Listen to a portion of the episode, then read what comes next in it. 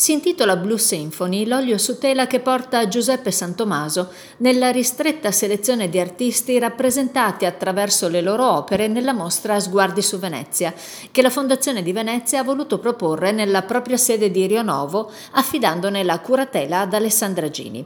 Si tratta di un'opera che certamente si discosta dalla matrice figurativa e più tradizionalmente paesaggistica che caratterizza gran parte dei dipinti proposti in mostra, tutti individuati all'interno della collezione di dipinti del Novecento della Fondazione.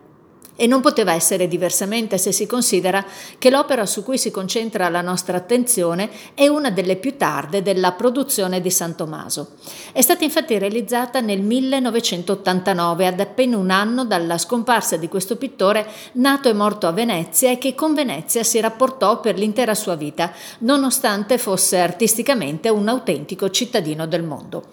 Si tratta dunque di uno sguardo su Venezia che rivela pienamente una sensibilità pittorica ormai libera da qualsiasi briglia figurativa e proprio per questo capace di rielaborare la dimensione fisica di Venezia attraverso un uso del colore talmente affinato nel tempo da diventare in qualche modo esso stesso dimensione spaziale e non più, o almeno non solo, puro effetto cromatico.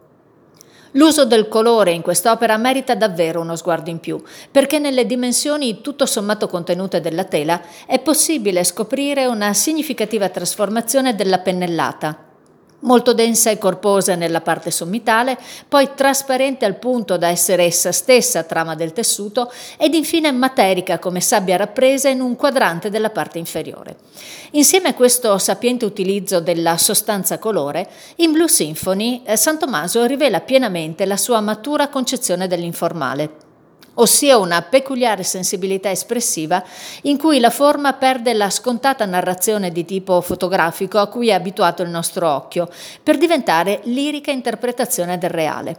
Un'interpretazione in cui, peraltro, non si percepisce alcun rifiuto a prioristico dell'architettura della città lagunare o della sua dimensione marinara, al punto che nella nitida raffigurazione centrale